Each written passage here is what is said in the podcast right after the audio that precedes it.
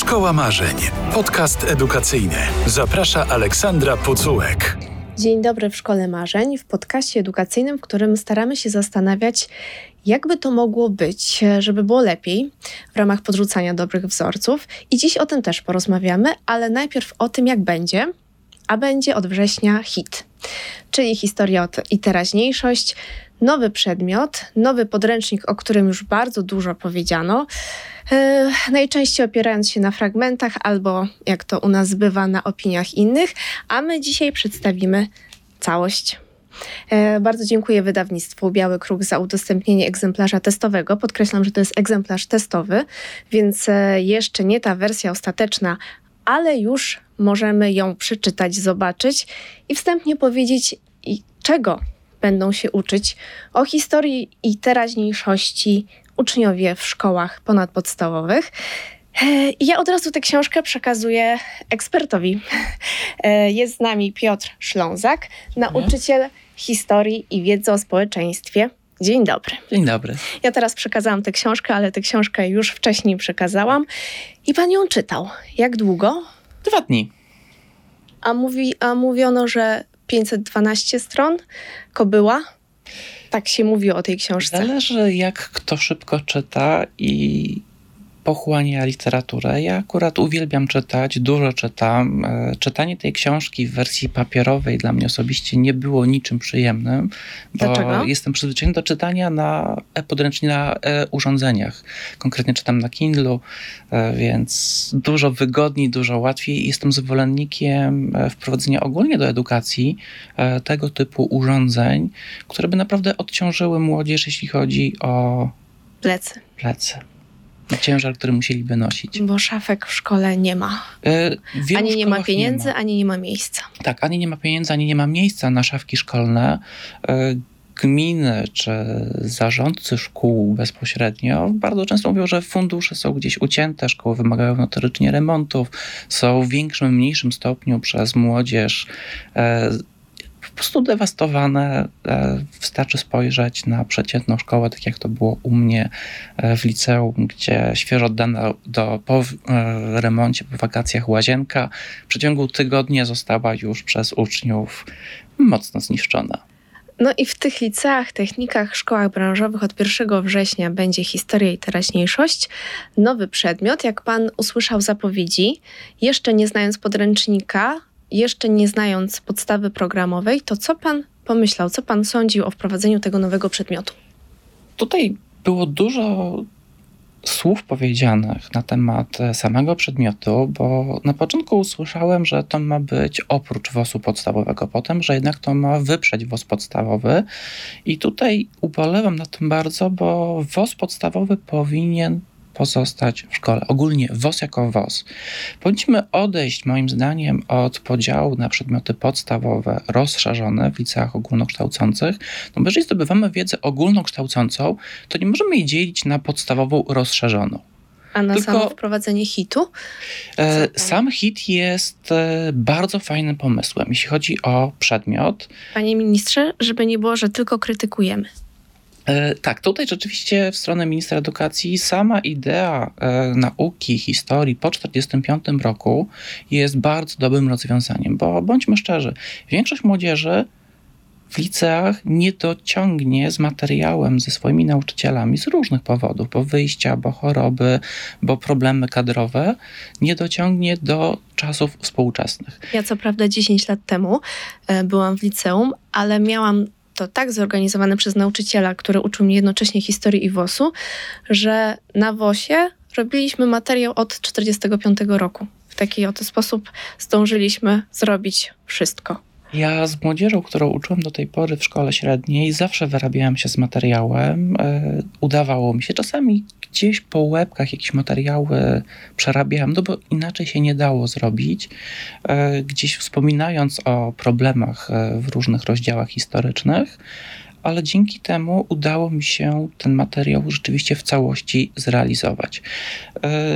Podejrzewam, że nie byłoby tego problemu, gdyby osoby, które wymyślają podstawę programową, wymyślają siatkę godzin, zanim wprowadzą tak świetne pomysły do edukacji, najpierw same by przeszły przez ten etap żeby zobaczyć, czy to jest realne od No. strony ucznia i od strony nauczyciela zrealizować to wszystko.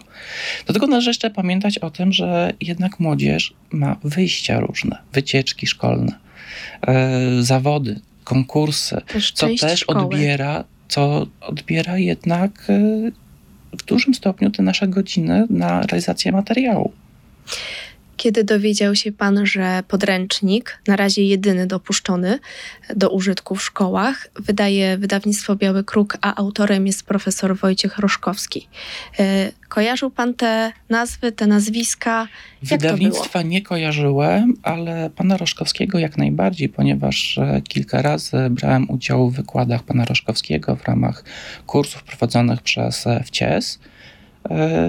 Bardzo sympatyczna, mądra, posiadająca olbrzymią wiedzę osoba, więc tutaj bez żadnych uprzedzeń podszedłem do tej książki. I tak chciałabym, żeby było dzisiaj, bo e, bardzo dużo zostało już powiedziane, bardzo dużo usłyszeliśmy, a ja chciałam trochę dzisiaj się odciąć od tego i po prostu, mając książkę przed sobą, porozmawiać o tym, co rzeczywiście w tej książce jest. I zacznę od tego, co się Panu podobało. Sama idea, że zaczynamy od 1945 roku. e, To jest du- bardzo duży plus. E, Rozumiem, że ten przedmiot będzie realizowany przez dwa lata w szkole średniej, przez liceach. jedną godzinę, tak, przez jedną godzinę dydaktyczną e, w tygodniu. Mm, Z praktyki już wiem, że ciężko będzie zrealizować ten podręcznik w całości Tak, bo nie zaznaczyliśmy, to jest pierwsza część. tak, to jest pierwsza część. E, W całości w przeciągu jednego roku szkolnego, biorąc pod uwagę różnego rodzaju wyjścia młodzieżowe, jednodniowe czy kilkudniowe. Więc to już jest e, jeden problem. Tego materiału jest za dużo. E, Druga rzecz, brakuje mi w tym podręczniku, bo rozumiem, że on zastępuje wiedzę o społeczeństwie, elementów związanych z czystym WOS-em. Tego nie ma. Tutaj mamy do czynienia z czystą historią. A też pamiętajmy o tym, że na nauczycielach nie ma i nie ciąży obowiązek korzystania z podręcznika. To do tego zaraz przejdziemy, ale miało być o tym, co się Panu podoba. Ciężko powiedzieć, co mi się podoba w podręczniku, bo to jest e, indywidualne podejście e, A jeśli każdego chodzi o z nas. stronę wizualną, o ułożenie tego wszystkiego, o to, jak, co jest w podręczniku, nawet jeśli chodzi o materiał. Może zaczniemy od strony wizualnej. Niekoniecznie, co mnie się osobiście podoba. Może powiem, co mi się nie podobało. E, przede wszystkim papier, na jakim zostało to wydane.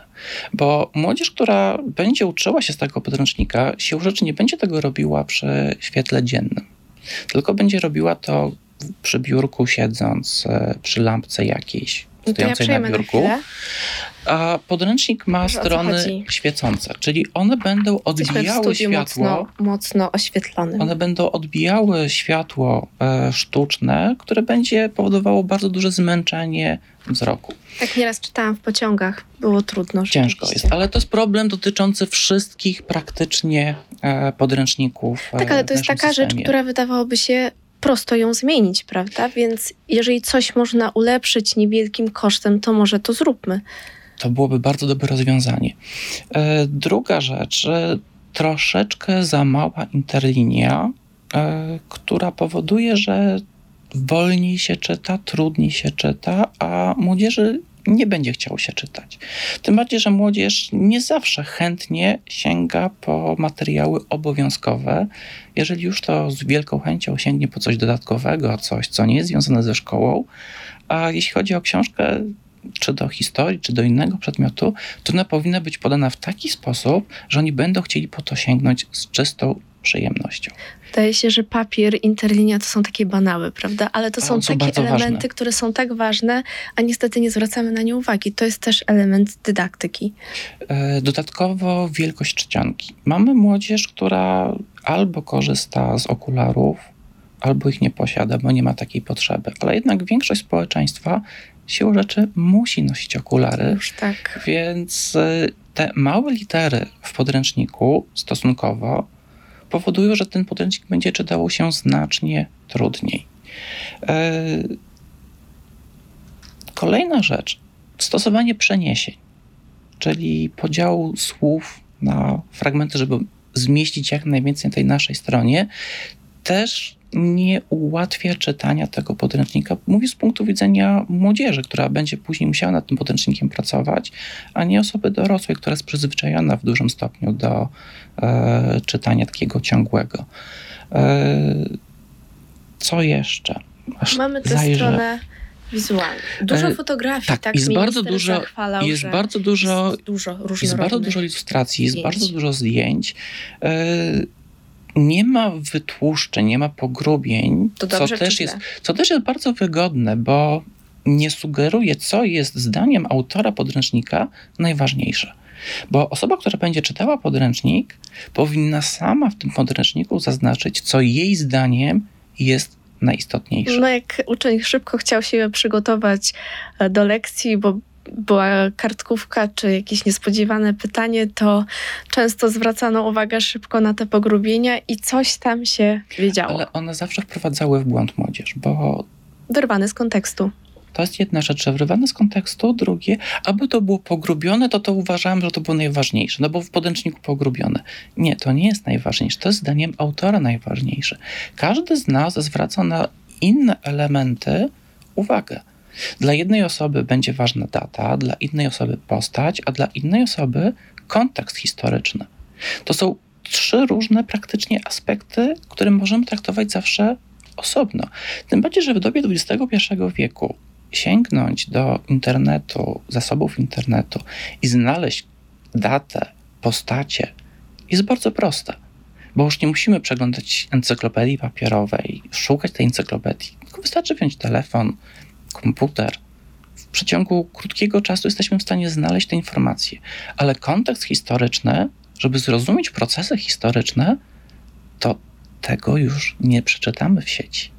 My musimy to zrozumieć. I tutaj przechodzę automatycznie do samej dydaktyki historii. My w historii skupiamy się przede wszystkim na datach, tak. na faktach, które są bardzo często wyrwane z kontekstu, ale nie dociekamy, dlaczego doszło do wydarzenia. Jakie to wydarzenie miało skutki na dalsze losy no, przyczyny, skutki to zawsze też na klasówkach trzeba było wymienić. Trzy przyczyny, trzy skutki jakiejś tam wojny. To pamiętam do tej pory na każdej klasówce się pojawiało.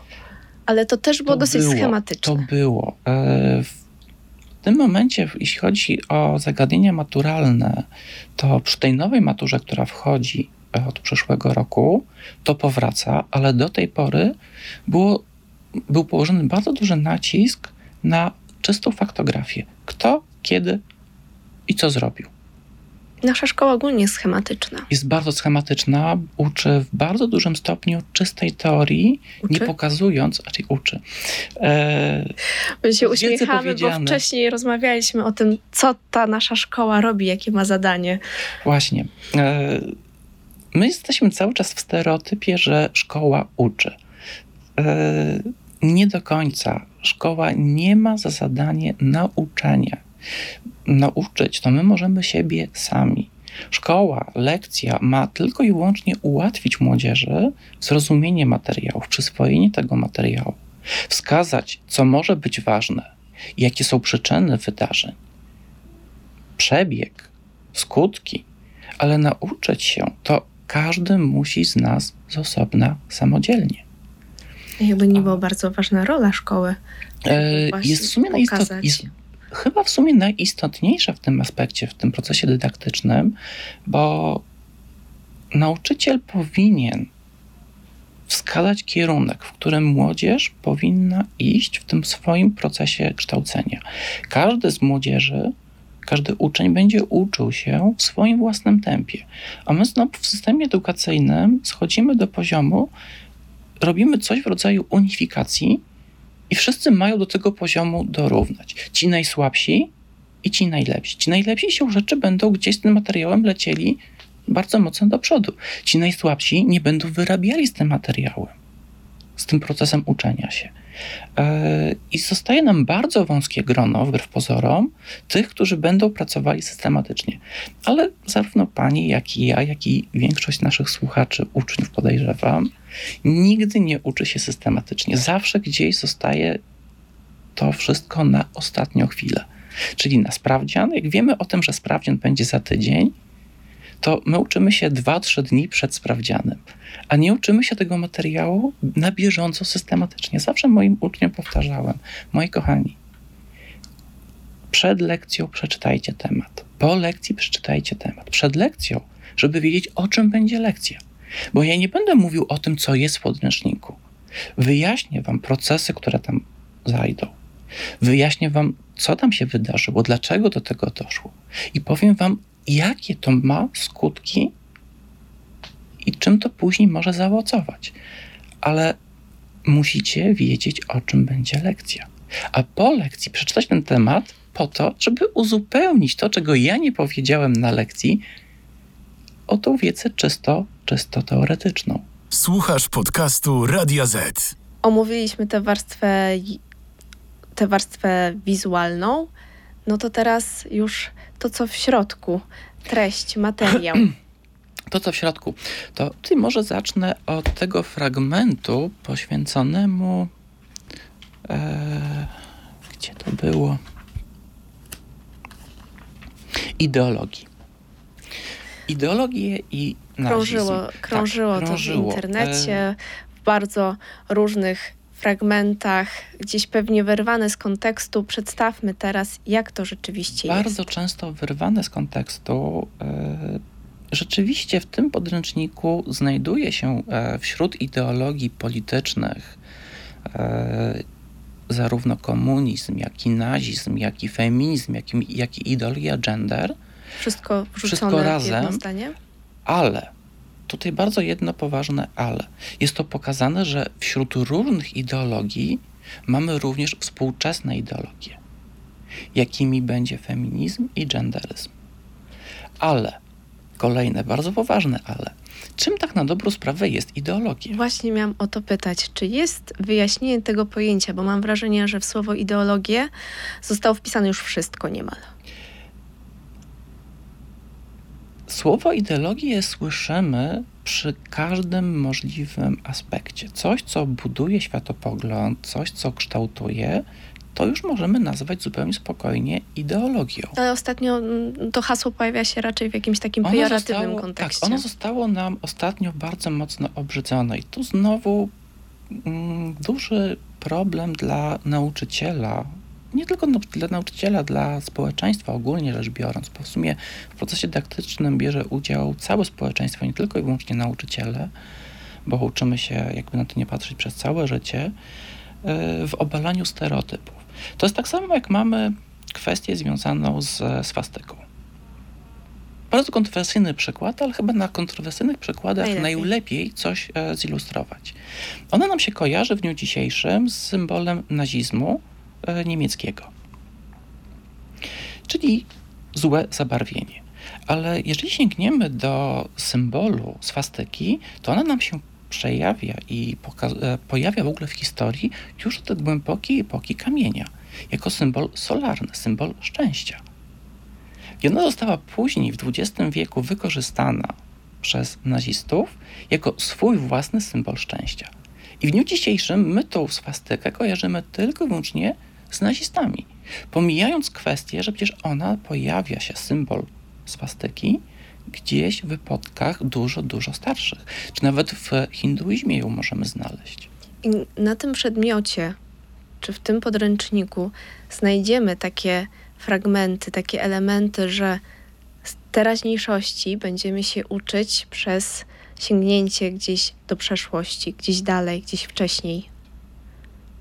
Możemy je znaleźć zupełnie spokojnie. Ogólnie historia taka jest, bo jakby na to nie patrzeć, historia jest nauką o przyszłości. Nauką Przyszłości. o przyszłości, jak najbardziej. Nie pomyliłem się. E, Nie bez powodu mówię, że nauką o przyszłości, bo wszystko to, co się wydarzyło w historii, wydarzy się ponownie. Sinusoida. Albo historia kołem się toczy. Też możemy to przytoczyć zupełnie spokojnie. Wszystkie wydarzenia, które były, one zachodzą po raz kolejny. E, Gdzieś w szkole, prowadząc sympozja z moim kolegą e, dla uczniów, na które przychodziła zawsze nasza pani dyrektor, e, ona mówiła, że miałam wrażenie, że wy mówicie o czasach współczesnych. A mówimy, nie, myśmy mówili o tym, co było kiedyś. I to jest właśnie pokazanie, że historia to jest nauka o przeszłości. I znowu, to jest to, co ja też mówię mojej młodzieży. Moi drodzy, my się uczymy historii, ale myśmy się tej historii nigdy nie nauczyli. Bo gdybyśmy się tej historii nauczyli, to tych błędów byśmy nie popełnili. A my cały czas te błędy systematycznie powielamy. Każde pokolenie ma coś swojego z historii, gdzie popełnia coraz to kolejne błędy. Takim fajnym przykładem będzie sytuacja Polski na arenie międzynarodowej w okresie dwudziestolecia międzywojennego, kiedy praktycznie ze wszystkimi sąsiadami skłóciliśmy się. No, nie mieliśmy z nimi dobrych relacji. Jeżeli przy, przyjrzymy się sytuacji na arenie politycznej w dniu dzisiejszym, to z którymi sąsiadami mamy, jeśli chodzi o państwo, dobre relacje? No, obecnie z Ukrainą. Jedno państwo. Jak skończyła się to dla są ekstremalne warunki. Wyjątkowe. Ale biorąc pod uwagę kwestię okresu dwudziestolecia międzywojennego, czym zaowocowało dla nas skłócenie się ze wszystkimi sąsiadami? Aż taką mm, dramatyczną wizję pan ma? To nie jest kwestia wizji dramatycznej, to jest kwestia odczytywania pewnego rodzaju faktów historycznych i interpretacji. Jeżeli my nie wyciągniemy odpowiednio wcześniej wniosków i nie wprowadzimy procesów naprawczych w relacjach, gdzieś koniec końców, ja nie mówię, że dzisiaj czy jutro, ale na przestrzeni jakiegoś czasu może dojść do sytuacji ponownej. Możemy sięgnąć do jeszcze wcześniejszych wydarzeń historycznych, bo okres dwudziestolecia międzywojennego myśmy powtórzyli sytuację w okresie jeszcze wcześniejszym, końcówka wieku XVIII, czyli okres panowania Stanisława Augusta Poniatowskiego, z którymi sąsiadami mieliśmy dobre relacje. No wtedy to już chyba z żadnymi. No, niestety żaden nasz sąsiad nie przepadał za nami. Dodatkowo arena nasza wewnętrzna, polityczna, tutaj mówię o szlachcie, była ze sobą bardzo mocno skłócona. Różne obozy, walczące między sobą o władzę. No to tutaj. Skończyło się to dla nas. Nie musimy już mówić. Wiadomo w jaki sposób. I bardzo bym chciała i życzyłabym sobie, żeby tak można było uczyć historii, znaczy, żeby tak uczono historii. To jest właśnie ten element naszej szkoły marzeń, jakby mogło być, żeby uczyć się i wyciągać wnioski. Wbrew pozorom nie odeszliśmy od tematu i od historii teraźniejszości, bo na tym przedmiocie chciałabym, żeby takie kwestie były, są, będą po części one są, ale znowu historia i teraźniejszość będzie kolejnym przedmiotem dla młodzieży chyba w sumie bardzo nudnym. E, fakt, młodzież jest spragniona wręcz e, dowiedzenia się, co się działo po II wojnie światowej, bo większość młodzieży niestety, ale nie dociągnęła w procesie dydaktycznym do czasów współczesnych, chociażby tego roku 90 E, czyli już pomijam kwestię obratu okrągłego stołu, okresu Solidarności, okresu koru i tak idąc do tyłu. E, tak, bo cały czas tych haseł używamy, a mam wrażenie, że nie, nie wiedzą wszyscy, przynajmniej część młodzieży, co tak naprawdę oznaczają, z czym je powiązać, co się działo. Nie wiedzą, ale to jest spowodowane dwoma problemami. Po pierwsze, siatka godzin, gdzieś tych godzin nam brakuje, E, okres starożytności, która jest omawiana w klasie pierwszej e, i średniowiecze, i potem kontynuujemy klasa druga, trzecia, jest okresem, kiedy młodzież jest cały czas w szkole, wdraża się w cały ten system szkolny. Klasa czwarta, kiedy wchodzimy w tą historię w sumie najbliższą im bezpośrednio, to już wizja są, matury. W, w okresie wizji maturalnej, wizji studniówki, którą przeżywają, potem nauka już do przedmiotów związanych z e, maturą bezpośrednio i gdzieś chęć zdobywania tej wiedzy schodzi na drugi jak gdyby plan. Więc pojawia się problem. Poza tym nauczyciele bardzo często gdzieś próbują, żeby zrealizować ten materiał, przynoszą materiał z klasy pierwszej do klasy drugiej, bo gdzieś im zabrakło godzin, a jakoś się wyrobi do klasy czwartej. No nie, jeżeli ja już robię sobie na dzień dobry e, plecy czy braki, to już później te braki będą się nam powielały. Popełniają nauczyciele w tym momencie szkolny błąd uczniowski. gdzieś zostawiamy sobie jakieś haki, z których później nie wyjdziemy. Omówiliśmy pierwszy fragment ideologię. A jak to jest z tą Unią Europejską? Lansuje ateizm? Był tam taki fragment rzeczywiście?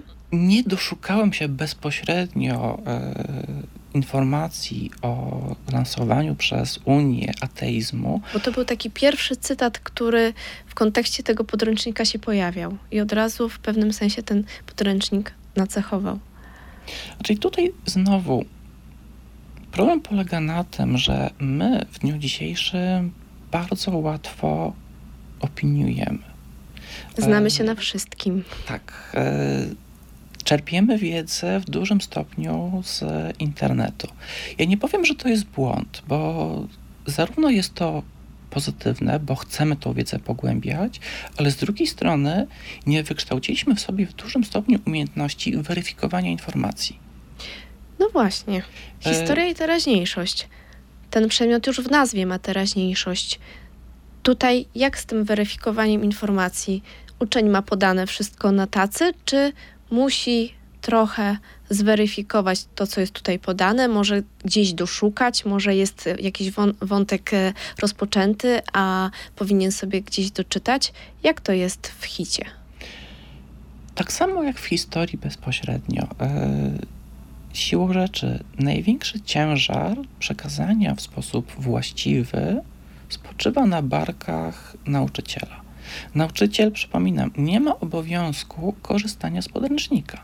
Jest to pełna dobrowolność. Może korzystać z materiałów własnych, może tworzyć coś w rodzaju swojego własnego podręcznika, tylko wtedy musi te materiały udostępniać uczniom, żeby mieli z czego się uczyć.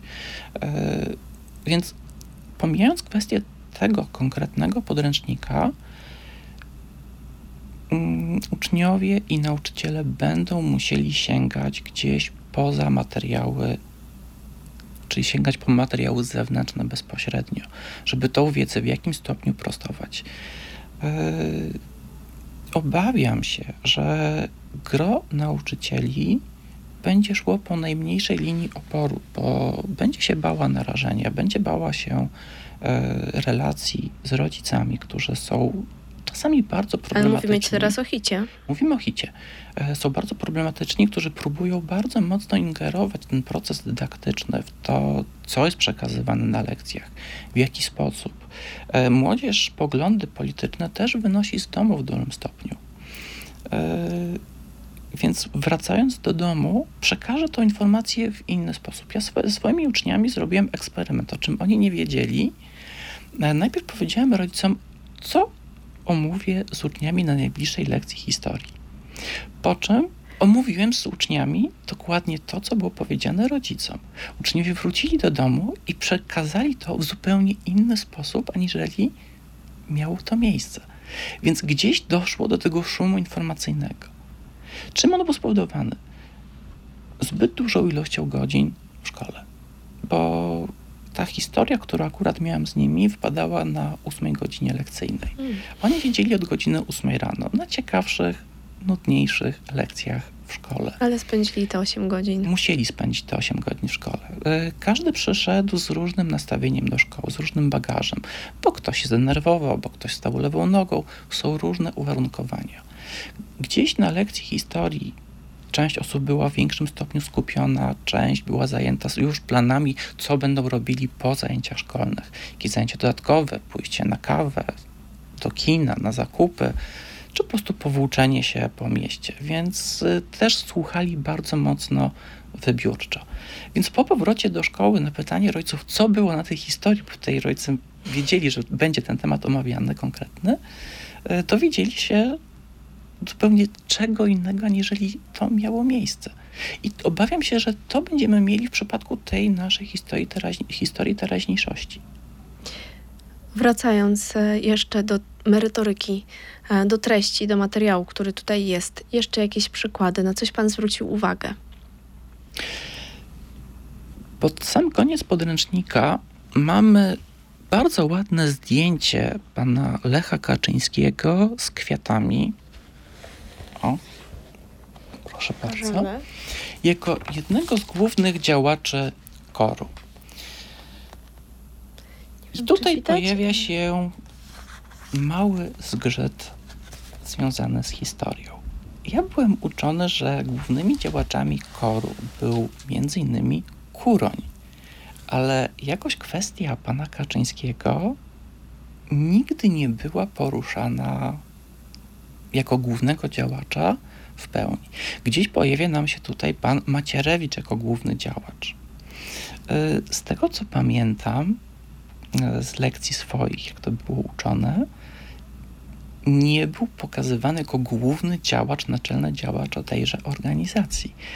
E, jeżeli w tym podręczniku pojawiają się te dwie osoby jako główni działacze, czyli już możemy mówić zupełnie spokojnie z pewnego rodzaju nacechowaniem politycznym. I znowu wchodzimy w problem samej historii i podstawy programowej. To wszystko powinno być w sposób bardzo spokojny, bardzo wyważony przekazane młodzieży. A da się zrobić taki podręcznik, który nie będzie nacechowany?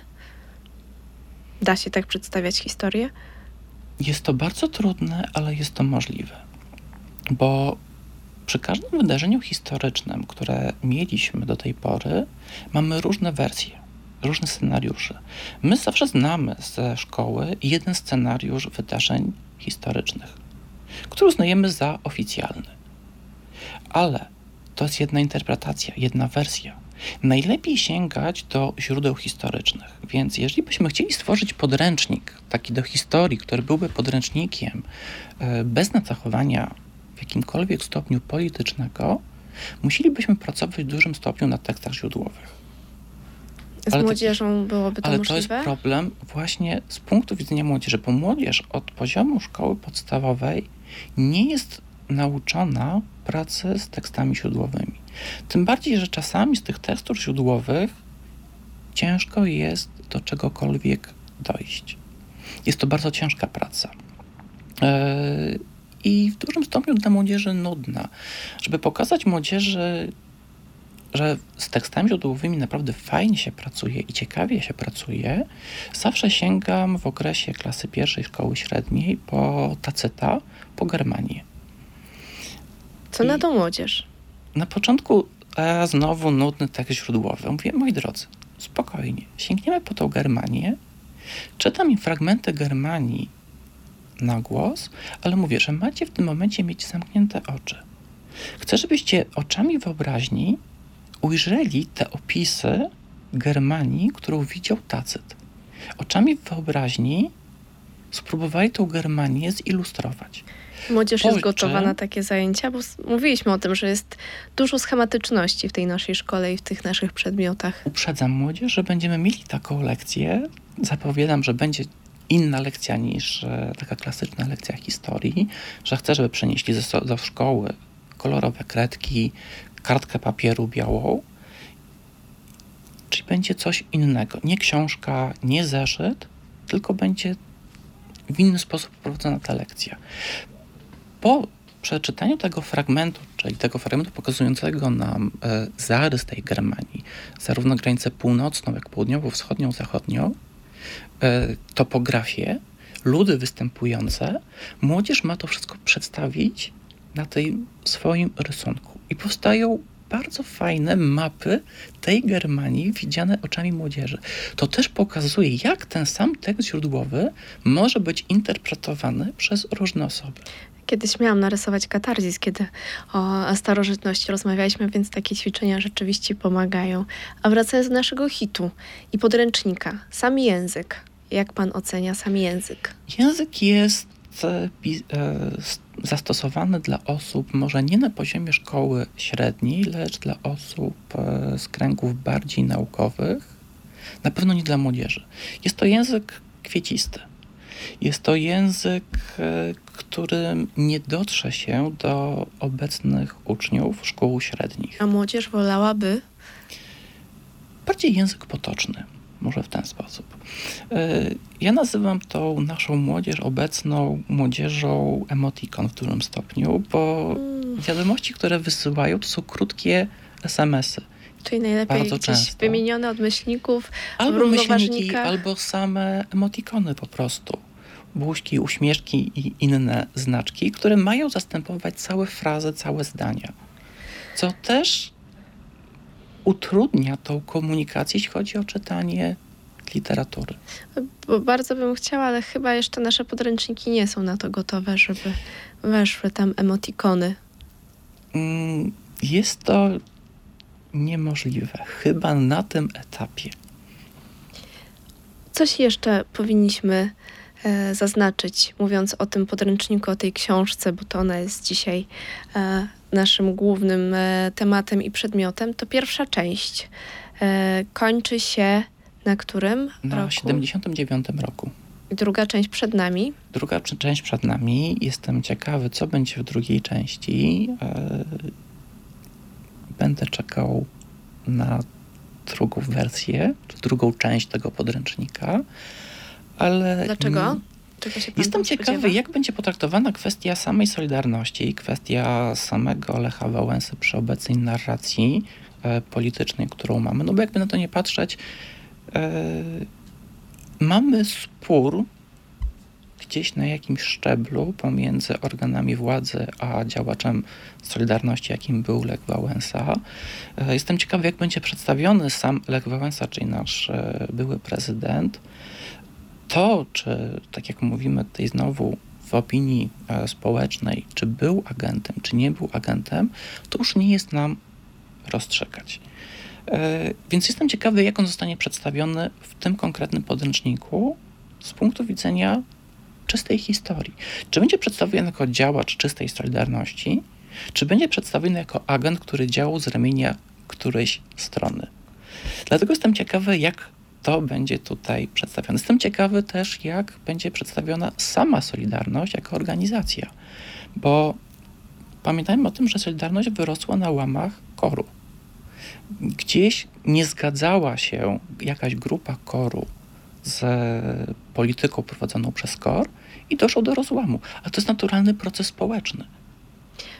Czyli ta pierwsza część bezpieczniejsza w pewnym W sensie. pewnym sensie jest Nie było takich tematów newralgicznych.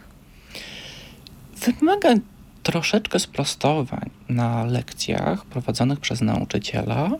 Na przykład Oj, tutaj nie przytoczę, bo nie pamiętam, ale wymagałoby to sprostowań. Zresztą, tak jak w każdym podręczniku do historii.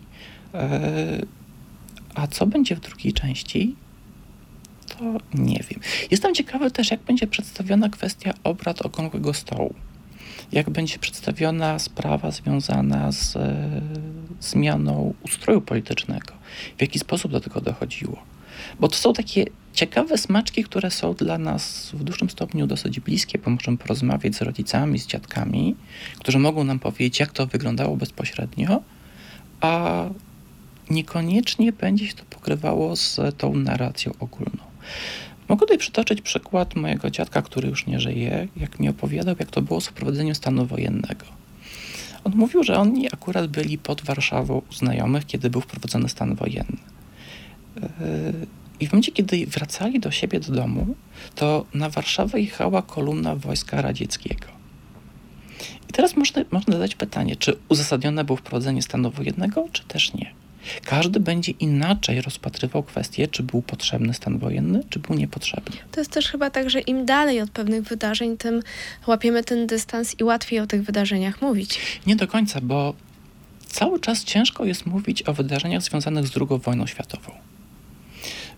Cały czas e, w społeczeństwie polskim, w tej narracji ogólnej, mamy niechęć do społeczeństwa niemieckiego. Obecnego społeczeństwa niemieckiego, które, bądźmy szczerzy, no, nie jest winne temu, co wydarzyło się prawie 100 lat temu. Może wciąż jeszcze za mało czasu upłynęło. Dlatego nawiązując właśnie do tego sformułowania, że im dalej od pewnych wydarzeń, tym łatwiej. To ile czasu musi upłynąć, żeby łatwiej było nam mówić o pewnych tematach? Nie chcę generalizować, ale chyba jesteśmy pamiętliwi. Na dzień dzisiejszy e, różnie jest przedstawiona postać samego e, Stanisława Augusta Poniatowskiego. Mówimy o tym, że to był jeden z najgorszych władców Polski. Czy był najgorszym władcą Polski?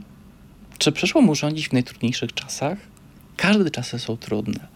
On próbował w tych czasach coś uzyskać, coś ugrać dla siebie. Znowu był między młotem a kowadłem.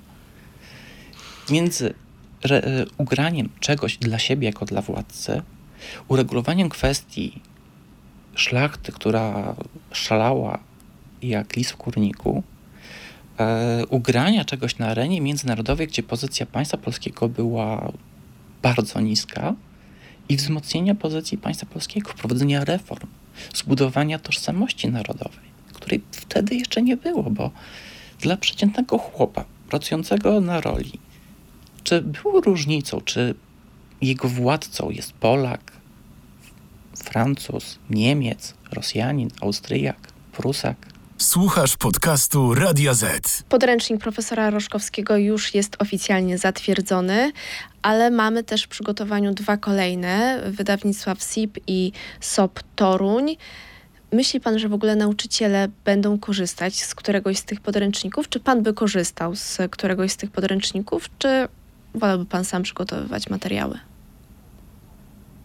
Ciężko mi jest powiedzieć, czy bym korzystał, bo. Już ten pan podręcznik zna. Tak, znam ten podręcznik. Korzystałby pan z niego? E, nie wiem. Bo nie widziałem dwóch pozostałych podręczników. Zanim wybieram podręcznik, z którego później będę chciał, żeby młodzież korzystała, zapoznaję się ze wszystkimi podręcznikami dostępnymi na rynku, e, tym naszym polskim. I wybieram taki, w którym będzie najmniej błędów e, merytorycznych czy ogólnie błędów, który będzie napisany językiem najbardziej przystępnym dla młodzieży, po który młodzież będzie chętniej sięgała. Jeżeli mam młodzie- możliwość jeszcze porozmawiania z młodzieżą starszą, to pokazuję im podręczniki, które dostaję od, od wydawnictwa i pytam ich, moi drodzy, z którego podręcznika wolelibyście się uczyć? Z tego, z tego czy z tego? I oni przeglądają sobie te podręczniki. I oni mi sugerują, że na przykład ten jest fajny, a ten mi się bardziej podoba, a ten ma więcej ilustracji, a ten ma mniej tekstu, a ten jest napisany w sposób przyjaźń, przyjaźniejszy dla oka, czy łatwiejszy do zrozumienia.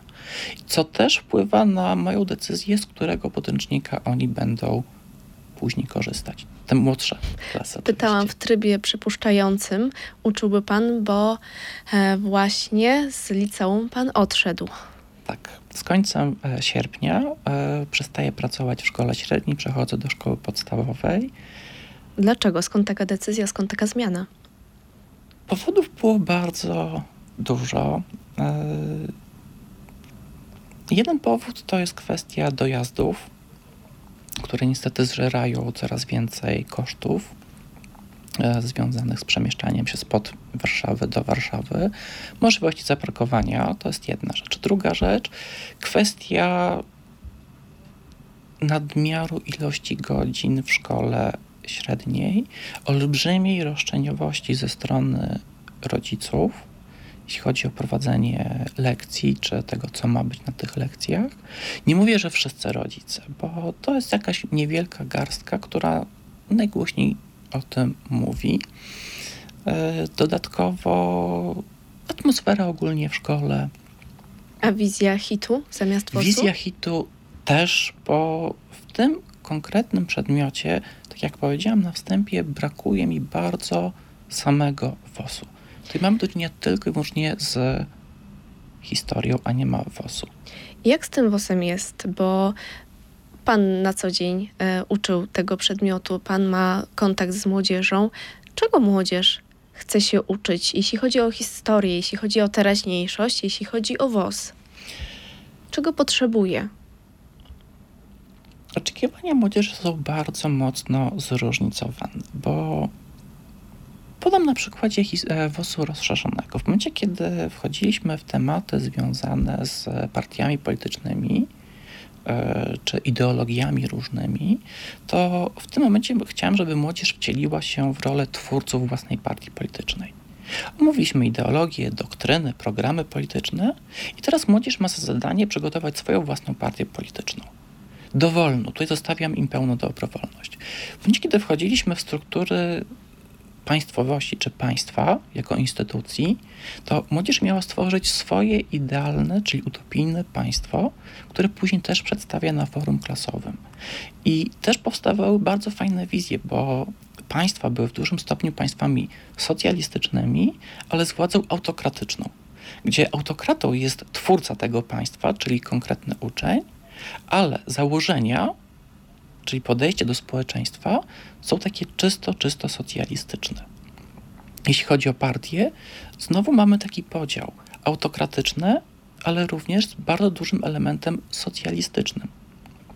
E, w momencie, kiedy wchodziliśmy w tematykę związaną z badaniem opinii publicznej, z rynkami ogólnie, i, opini i opinią społeczną, to prowadziłem z nimi warsztaty przygotowania ankiety, prowadzenia ankiety, analizowania ankiety. Interesowało ich to, to oni zgłaszali, że tego by chcieli się uczyć, to chcieliby poznać. Wcześniej pytałem, czy by chcieli. E, w momencie, kiedy była po ich stronie taka chęć, że tak jak najbardziej, to z nimi to robiłem. E, zawsze im mówiłem, że to się Wam może przydać gdzieś w kolejnym procesie dydaktycznym, e, chociażby na studiach, przy prowadzeniu własnych badań do pracy licencjackiej, czy pracy magisterskiej, czy pracy doktorskiej, czy innych prac, czy ewentualnie w, ewentual, w przyszłym zawodzie, który chcieliby wykonywać. E, poza tym jest to bardzo fajna zabawa, bo możemy tworzyć swoje własne pytania, analizować. Nawet przygotowałem z młodzieżą kilka lat temu, tak przed pandemią, ankietę na temat zmian w edukacji, co by młodzież chciała, żeby wprowadzić w naszej edukacji, żeby ona była bardziej przystępna dla Was, czyli dla uczniów, to tutaj wprowadziliśmy do ankiety jedno chyba fundamentalne pytanie. Czy nauczyciele powinni przechodzić systematyczne testy psychologiczne pod kątem kompetencji, czy nadają się do pracy w zawodzie? I ja uważam, że jak najbardziej powinni przechodzić te testy przed przystąpieniem do pracy i co kilka lat pracując w zawodzie, żeby sprawdzić, czy nadają się do pracy w tym zawodzie, czy się nie wypalili. O, teraz to byłoby chyba trudno takiego no. znaleźć rzeczywiście, ale tutaj e, WOS-u nie ma. Tutaj nie ma WOS-u. Mamy troszeczkę o organizacjach międzynarodowych, bo mamy o Unii Europejskiej, czy wstępie do Unii Europejskiej, e, mamy o Narodach Zjednoczonych, mamy o ONZ, wzmianki, ale nie ma takiej wiedzy, która była przekazywana na tym WOSie samym, czystym WOSie. Nie mamy Czyli tutaj elementów. O czym było na WOSie, a tutaj nie ma? Jak wygląda sama organizacja, działalność, e, struktury organizacji. Tylko, że organizacja powstała, w jakich okolicznościach, kto założył. Czyli jest ten rys historyczny, ale nie ma struktur. Czym ona się zajmuje, e, jakie ma struktury, gdzie ma swoje siedziby, dlaczego te siedziby, siedziby są w tym miejscu, a nie w innym. Jakie było tło, od kilku lat, kiedy śledzę wyniki maturalne z wiedzy o społeczeństwie, to te wyniki, jeśli chodzi o te dodatkowe przedmioty, są najgorsza albo jedna z najgorszych, tak niewiele, średnia, niewiele ponad 20%.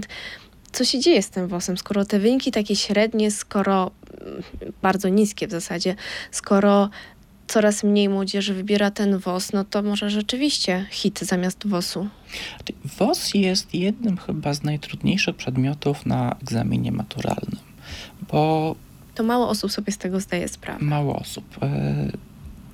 Ta niska punktacja na egzaminie maturalnym w dużym stopniu wynika z tego, że młodzież nie czyta pytania czy polecenia od początku do końca.